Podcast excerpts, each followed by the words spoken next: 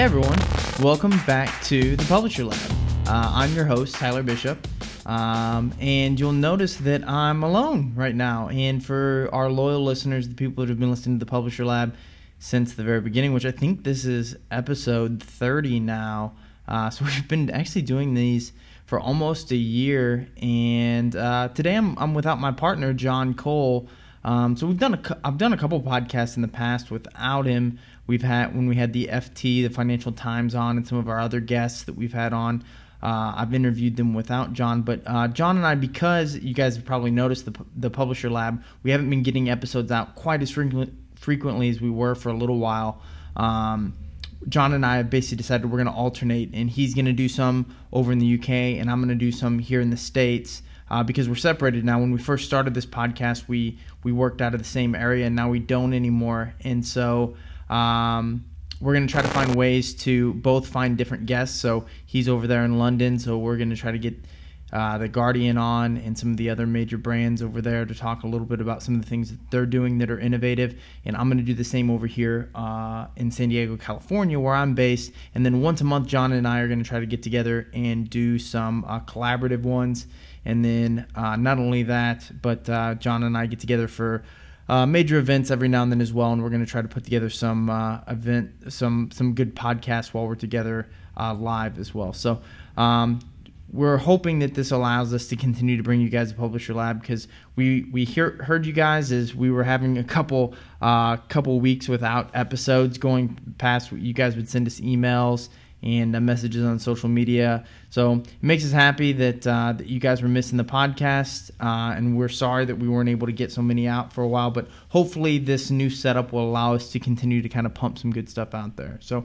Without any further ado, uh, for this week's episode, I kind of decided to dig into a number of different things that, that seem to have been popping up. So I was kind of paying attention to what was in sort of the the popular news feed right now uh, among some of the like most popular publishing um, uh, online uh, publications, I guess, and then also just address some some other things that have kind of come up here in the last couple of weeks that I've seen that I thought uh, most of you guys would benefit from. So most of you guys know I'm the, the head of marketing at Ezoic. Uh, I used to have uh, an internet startup. Uh, I serve as an SEO expert for a lot of different startup boards. So in general, digital marketing is sort of my thing and I've been around the block, been able to help a lot of d- different digital properties grow significantly over time. And so I try to provide you guys as much insight on those things as possible because it's really where I can probably lend value uh, to uh, most of the publishers that listen to this show that have websites and uh, want to see their traffic grow and and that sort of thing. So I'll kind of start with um, some SEO stuff, uh, some more modern things that maybe people aren't paying attention to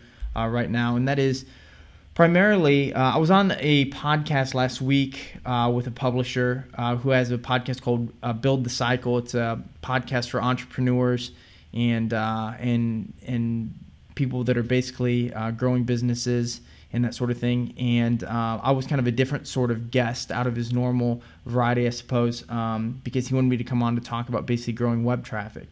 And there was a couple things that popped up and things that I saw from people uh, asking me questions coming out of it. Um, and so I, I think there's two myths that I sort of want to dispel that I keep seeing uh, all over the place. And then there's a couple really new things that relate to search engines that I think publishers should really be aware of because A, it could save you some money, and then B, it could keep you from being taken advantage of or wasting your time with a couple things. So let's start with the myths. So you guys have probably heard me talk about maybe some of this before if you've li- if you listen to me talk at different events or you watch some of the webinars that I do. If not, no big deal.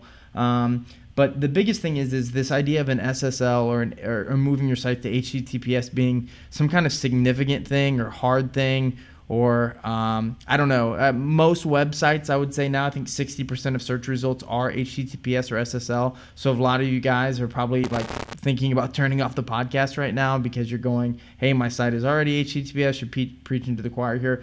But just really quickly, I want to mention to everybody that maybe does that doesn't have an HTTPS site. Um, now is really kind of the time that you should be doing this. Um, the early adopters are done with this now, and uh, while it's not like a significant ranking factor, it is sort of like a coin flip decider between two sites that might be equal in search results. So why not give yourself that advantage? Not only that, but um, in addition, Uh, it also uh, has n- almost no negative effect on anything you do. Not almost, but basically no. Um, and what that means is, um, in the past, people I think were concerned that there was there would be something that happened with the redirect. Uh, I don't know where this myth was coming from, but the redirection of an HTTP site to an HTTPS site could not be easier. You can do it at your host. You can force HTTPS on all sites once you have your SSL installed.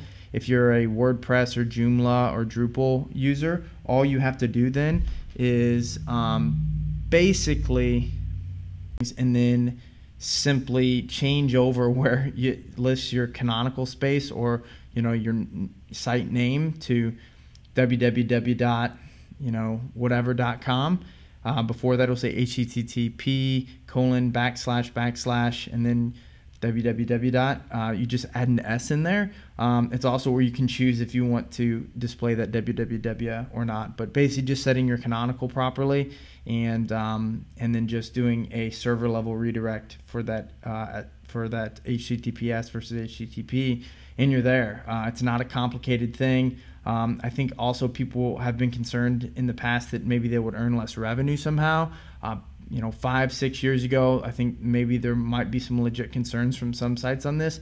But nowadays, if you're using any sort of reputable um, ad providers or demand sources, um, you're not going to have any problems here whatsoever. In fact, um, it may offer some slight benefit.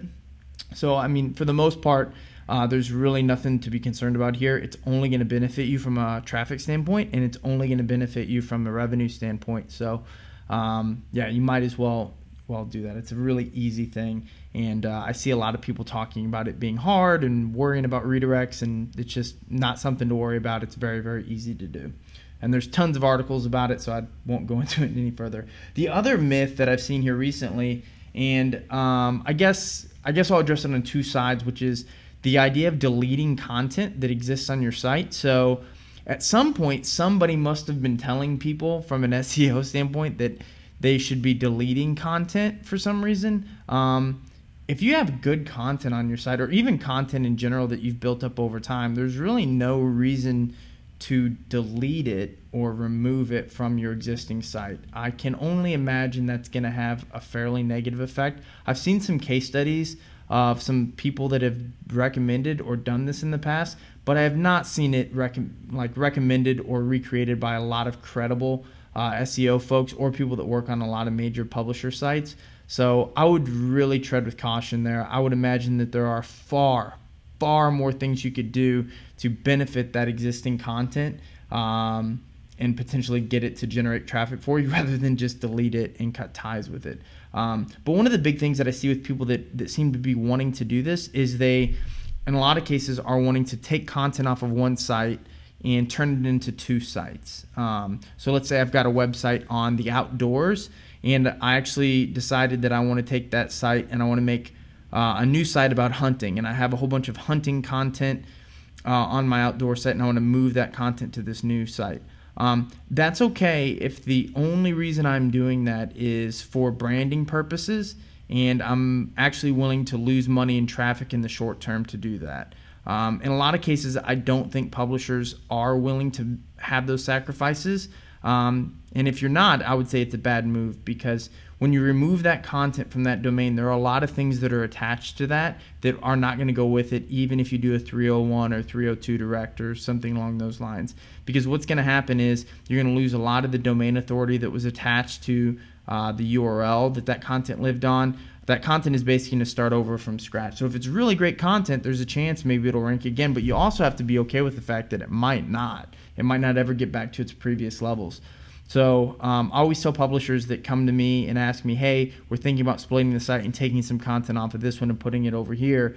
I basically that's fine if you want to build that brand or you generate all of your traffic or the majority of your traffic through links, referrals, social media, that sort of thing. But if you're generating it organically uh, through search engines, um, it's really not it's really not financially beneficial, nor is it uh, traffically beneficial. You're going to lose traffic on the site that you steal the content from, and then your new site may not ever get that traffic back on the back end of it. So um, I would say it's usually not a strategy that I would employ, but if you're a large publisher and you see it as a branding play, and like I said, you generate uh, traffic through a lot of different sources specifically to those URLs, it might it might make sense. Um, I don't like to paint with a broad brush, but generally that's something you should probably think about.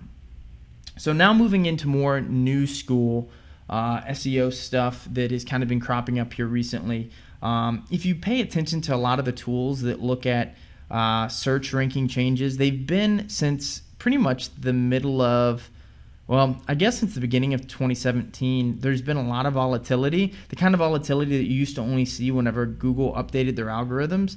And one of the big things that Google has uh, come out and, and kind of explained a little bit further, specifically here more recently, and it seems to be uh, playing a role in, a, in the way a lot of things are done now, is they seem to be using, or not seem to be, they've, they've expressively started using machine learning uh, as it relates to dynamic query changes. And so what that means is um, every every query that someone would search inside of a search engine is going to have different ranking criteria. And so what that means is is basically they're using artificial intelligence or machine learning to work out what factors are most important for different types of queries. And I'll give you an example. Um, if you're searching for something about uh, pie recipes, for example, um, you may Google may learn over time that it is not critical that that pie recipe site or where that pie recipe lives, whatever page that is, requires a lot of uh, high quality backlinks. Why? Well, because you may not need a lot of high quality backlinks to tell somebody that this is a great pie recipe. You could maybe look at user behavior on that site. You could see, look at um, how many people went to that page and then returned to search results to look at other pie recipes.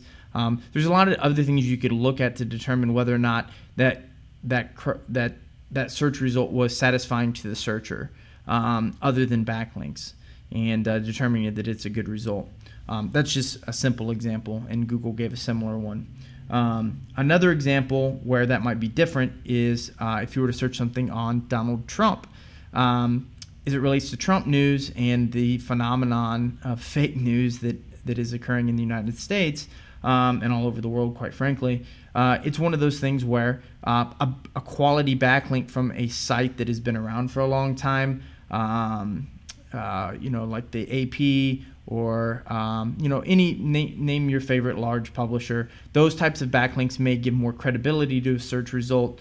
Um, or domain authority may pay, play a bigger role in these things because they may be trying to flush out the credibility, the quality of the sources, and that sort of thing. So what how different ranking signals are weighted uh, can change whether you're searching Donald Trump or pies or something totally different. So basically what Google is doing is it's working out over time testing the satisfaction and what factors actually played like a role in overall searcher satisfaction as it relates to all kinds of different queries.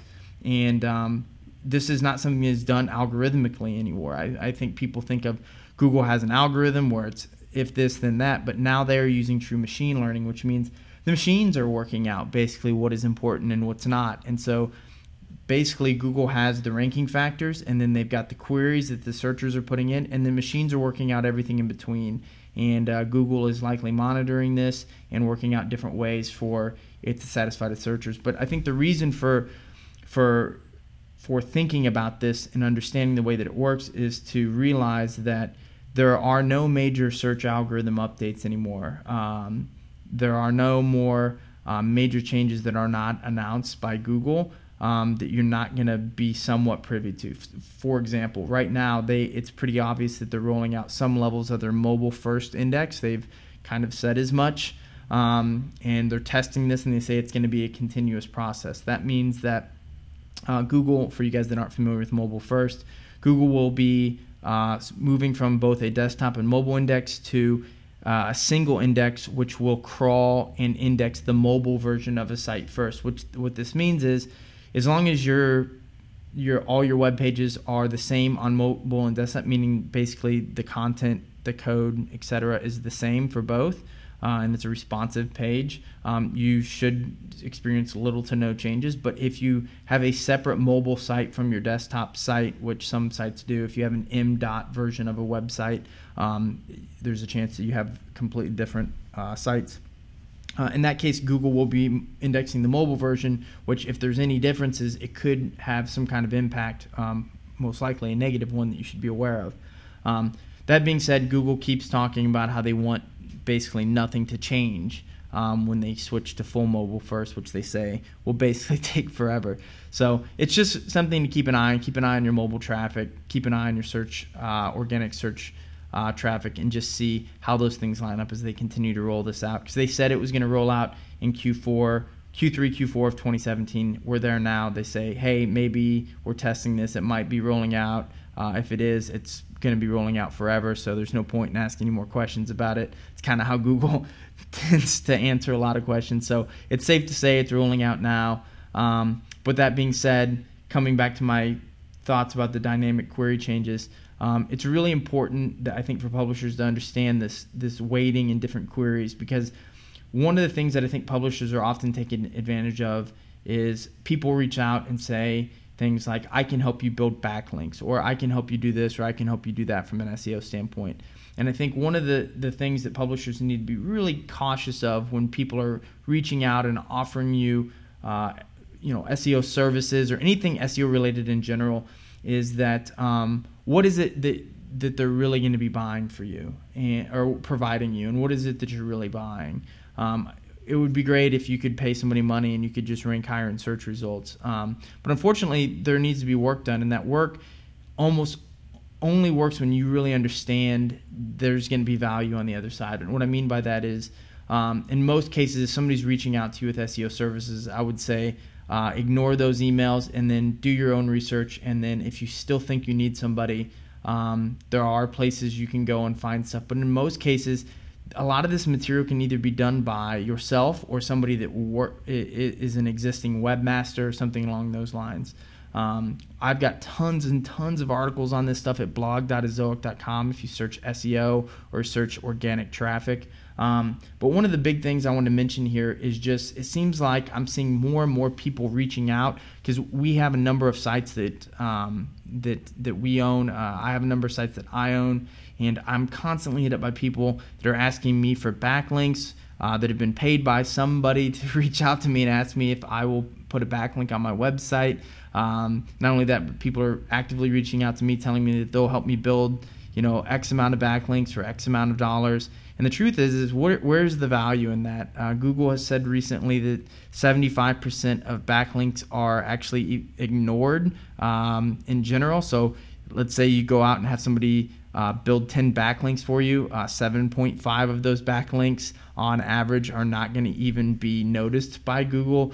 So, uh, and then you have to ask yourself, well, are they important? Come back to our dynamic query changes conversation earlier. And backlinks may or may not be important for a lot of the search results that your uh, current keywords are ranking for. So you have to ask yourself the question: Are they valuable to my site? You're never going to be able to get a straight answer from Google of, uh, of whether or not the queries that people are searching and landing on your site are actually relevant or weighted highly for things like backlinks as a ranking factor.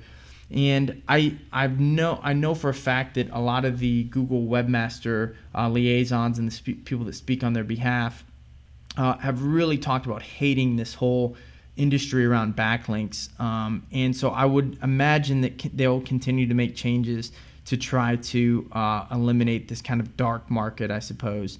Um, quite honestly, you should try to be building backlinks the good old fashioned way, which is through social media, through making great content that ranks well, um, from linking to other people's content. Um, it's not a fast process. It, sometimes it can be a slow one, uh, but social signals are a real thing, and you should really invest in trying to engage audiences on social media because I think that that's one of the faster ways to actually generate interest in your content and get it across the web, and also move it up in SERPs. Um, so I, I would just say if you're spending money on people for backlinks or have thought about spending money on backlinks, I would say there's never never been a better time to cut those ties or ignore that and uh, really focus on your social media strategy and also focus on building backlinks the way that everybody should be building them, which is again making great content, getting your content in every community that's relevant, Quora, Reddit. Um, places that make sense um, and places that want your content and where it would be valuable those are where i would start so, um, I'm going to switch gears here now a little bit because we had a chance to talk a little bit about SEO, and those are some kind of top of mind topics. But I want to touch on a couple other things that are kind of in the news right now. One is, um, I guess, bad actors are in the news again. And what I mean by bad actors, I mean basically all the fraud that's out there in the, um, I guess, in this advertiser publisher ecosystem. Um, and for you guys that aren't familiar, one of the um, most recent innovations or changes is this ads.txt change. And I've seen a lot of false information. I see, again, a lot of people in this space are trying to take advantage of publishers and advertisers right now by saying things, you know, they're sending out emails to people and saying things like, oh, you know, if you don't have an ads.txt file on your site, you're not going to be able to monetize any Google demand, you know, through AdX or AdSense or what have you. Um, in the foreseeable future because you know ads txt isn't implemented. That's not true at all. Um, and so anytime there's something new in the space you're going to have people trying to take advantage of you. Um, and it's unfortunate because the whole reason for this innovation is to avoid fraud and the exact kind of thing that we're talking about. But ads.txt to summarize for you guys that may not be familiar it's basically a file that will live on a publisher site where it'll basically say like these are all the demand sources that I'll allow on my site. And uh, basically, it allows you to raise your hand as a form of authentication to potential advertisers. Because one of the big problems that exists right now is uh, bad actors or basically just fraudsters will pop up in the market uh, programmatically and say, hey, I'm the New York Times, and they'll do what's called domain spoofing. And they'll make the bids really, really low. And so advertisers will come in uh, unknowingly so and uh, they will they will bid impressions on this site that's claiming to be the New York Times that isn't, and uh, they will burn up all those ad dollars fraudulently, and that's bad for everybody because the advertiser is thinking they're buying ads on the New York Times. The New York Times isn't getting any of that money because it's being sold super cheap through these fraudsters. So ads.txt prevents that from happening. Um, and that's all it does. It doesn't offer any other benefits other than it prevents domain spoofing. So if this isn't a problem for you or you're not concerned about it at all, um, then you can do nothing. You can never implement it and it's going to have absolutely no effect on you. If you decide that you want to implement it, uh, so that this so you so that domain spoofing doesn't happen to you, which that's the the industry argument is that well it's happening to the New York Times and large big brand publishers right now, but eventually it'll trickle down to smaller and smaller publishers. Um, who knows if that's true? If it is, and you decide you do want to implement ads.txt, which is not a bad thing, uh, I don't know that it isn't uh, a bad thing to do. It's going to get you some brownie points within the industry, that's for sure. Um, the biggest thing you have to know is that you need your file to be implemented correctly and up to date because if it's not, um, you won't be able to you won't be able to get any demand from any of those sources. So you will basically stop monetizing your site altogether um, because you're basically going to be preventing uh, all of those different buyers from buying on your site. So if you do have ads.txt and you want it, and you have it implemented, the biggest thing I can tell you is make sure it's done correctly. Um, if you're an Ezoic user and you want to do that, uh, we will have an app in the App Store here soon that will allow you to do that successfully without having to worry too much about it. Um, but yeah, other than that, I see a lot of people being taken advantage of and a lot of false information. Just realize with the ad ads.txt stuff, you can do nothing and you'll probably be fine. If you're a big brand, I would say, or larger site, I would say, yeah, maybe implement it, make sure it's done correctly. It's really nothing to freak out about. Um, and speaking of bad actors, I also see kind of this this conversation starting again around bad ads. You know, like uh, malware pop-ups and things like that that tend to happen from time to time. Um, this seems to be uh, it, depending on who it's happening to, it's an increasingly bad problem, but it's been around forever. Um, unfortunately, the way that the ecosystem works today, it's just going to keep happening, um, and they're just going to these bad actors are just going to find more and more clever ways. The biggest thing you can do is identify them as soon as they happen. Send the, the URL to whatever demand providers that you're using so that they can identify them and kick them out of the ecosystem for everyone as soon as possible. And um, that is kind of how these problems are solved uh, right now. And unfortunately, um, uh, even some of the most uh, uh progressive or I guess uh, optimistic people in this space seem to believe that some amount of of these these bad ads, so to speak, will exist uh, for a long time. And I think kicking them out and keeping them out is an effort that we all probably want to continue to work on. Uh, let's see. Oh, yeah, and, and, kind of to that point, one of the things that, that I've, I've seen mentioned uh, kind of in, in a lot of different articles, specifically when we're talking about ads.txt and we're talking about bad actors, I, I keep hearing about how fraud is a big factor in the decline, overall decline of ad rates over time. And you know how ad rates are declining and this sort of thing. And um, I think one of the things that bothers me every time I hear that is uh, I really want to challenge that premise because what we keep seeing across the board here is that that I mean all the data that we have and the data that uh, a lot of other people in the, the industry have is that that's not the case. Uh, you can go to ad revenue index.ezoic.com. We have a, a giant ad revenue index that looks at overall session earnings for publishers all across the world from thousands and thousands of sites. And if you look at that and you spread it out over time, you'll see that although seasonality is a real thing, I mean, obviously in Q4 is a big time for everybody, um, ad rates overall are going up. And so I think there's a lot of people out there that are talking about ad rates going down. And you hear it from the big brands because they're not able to sell direct deals quite the way they were before because of the influence of platforms like Facebook and Google. Basically, the duopoly is sucking up a lot more advertiser dollars than they were before. And so you can't sell these big, giant uh, direct deals that you once could. And so if you average that all together, yes, maybe ad rates are going down for you, but programmatically, ad rates are going up. And so if you're seeing a decline in ad rates programmatically, it may be worth looking at some of the things that you're doing um, and specifically looking at uh, session revenue in general and seeing how are you monetizing the sessions and looking at your overall session length. Is that something that's declining? Because we've we see a direct correlation between session length uh, session quality and overall ad revenue. And we've talked about this before and uh, there's lots of resources out there where you can kind of look at that. Um, and then I think one of the last things I wanted to touch on here because it was something that came up here recently uh, and it has to do with that session length question.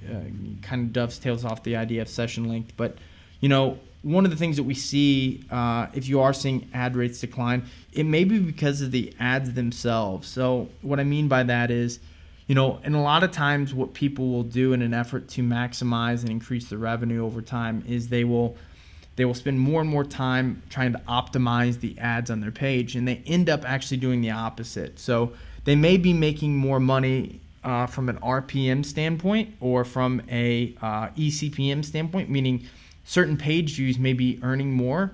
Um, but ultimately, what they may be doing is causing higher bounce rates, less page views, uh, lower time on site, which could be affecting both the amount, uh, the both the the value of the ad impressions on the page, but also the overall session revenue. So how that works is basically the reason why you want to measure EPMV or earnings per thousand visitors as opposed to RPMs or ECPMs, um, which is basically if you view one page uh, on a website and a publisher is able to maximize the revenue on that single page, yeah, you may earn more, but if that person was to go on and visit two or three pages, um, you would earn more overall. And so when you look at RPMs or ECPMs, you're essentially trying to uh, maximize single page revenue versus session revenue. And so that is something that's really worth taking a look at. And why this question of how many ads should you have on a page is actually really complex because when you start really thinking about it, um, we've done a lot of case studies on this, and sometimes you'll look at a site average and you'll say, you'll see the bounce rate jump up big time right after six ads, and you'll say, boom, there it is. I can only show people six ads because then the bounce rate goes up. So if I want to keep people on my side, I need to show them six ads or less. But then you may cut the traffic in half and say, well, let me look at organic visitors versus visitors coming from Facebook. And then you may say, wow, these Facebook visitors, actually, I can show them seven ads before the bounce rate goes up. But those organic search visitors, it may be three. And so all of a sudden, you're faced with, well, if I show everybody six, I'm not really optimizing my revenue for my Facebook visitors, and I'm causing my organic search visitors to bounce at a high rate. So then you say, okay, well, I need to show my search visitors X amount of ads and my Facebook visitors uh, a different amount if I want to really extend extend my session length. And what we find over time is that the publishers that are able to manipulate um, their ad locations, ad density, and all that sort of thing um, by as many different verticals or uh, segments, I guess. Yeah, segments is probably a better term than verticals. Uh, the, the ones that can actually segment their traffic the most while still serving everyone unique, uh, different changes. I mean, this is the premise of uh, the Ezoic technology, basically. Um, but what we find is that those people are the ones that are actually able to extend their session lengths the longest. But the point of me even bringing this up is to talk a little bit more about that session length and revenue because I think a lot of publishers actually spend a lot of time in ad ops and they actually unoptimize their ads if that's a thing. Um, because what they do is they and I've seen I've, we actually had a publisher that I was speaking with the other day that basically spent a year doing this um, but they were optimizing RPMs on all their pages. And if you looked at their overall session earnings, how much money they earned from every visitor um, over the course of a year, it was like this direct linear decline. And so their traffic was going up, but their revenue was staying steady. And they're like, well, why is this going on? And it's because as their traffic was increasing, they were actually earning less money from every visitor because of their efforts to try to maximize revenue. So it's it's a complex dance sometimes, but I think sometimes we make it overcomplicated by not really looking at all the data and relying a little bit too much on uh, subjective material. Like I like I think the ad looks good up at the top of the page or whatever it is. But nevertheless, uh, we kind of jumped all over the place in this podcast, but I kind of knew that that would be the way that it was without John here to kind of break me up. So I know John will be back here soon. He's got a podcast. I know he's working on a couple cool guests over there in London. I hope you guys will continue to support the podcast in every way possible. Um, because I uh, distribute most of my content through Ezoic, you can actually uh, send me questions or material for the podcast at, at Ezoic on Twitter. Um, or you can just send me an email at tbishop at and I'm happy to talk about these things in more depth. Um, hopefully, you guys continue to enjoy the podcast. Uh, give us reviews on iTunes. Please, please, please. Those things are like gold. And uh, if we can get enough of them, John and I can probably invest a little bit more of our time in making the podcast uh, a more regular thing. We're aiming for once a week episodes. And um, I keep hearing from you guys that you want more and more content and SEO stuff. So I'm happy to keep bringing that to you as much as I can. Uh, if you have case studies or you want to submit your site for you know evaluation live on the podcast or something, I'm happy to do it. So uh, just send me a message and we can get that going. All right, guys, thank you very much, and I'll see you next time on the Publisher Lab.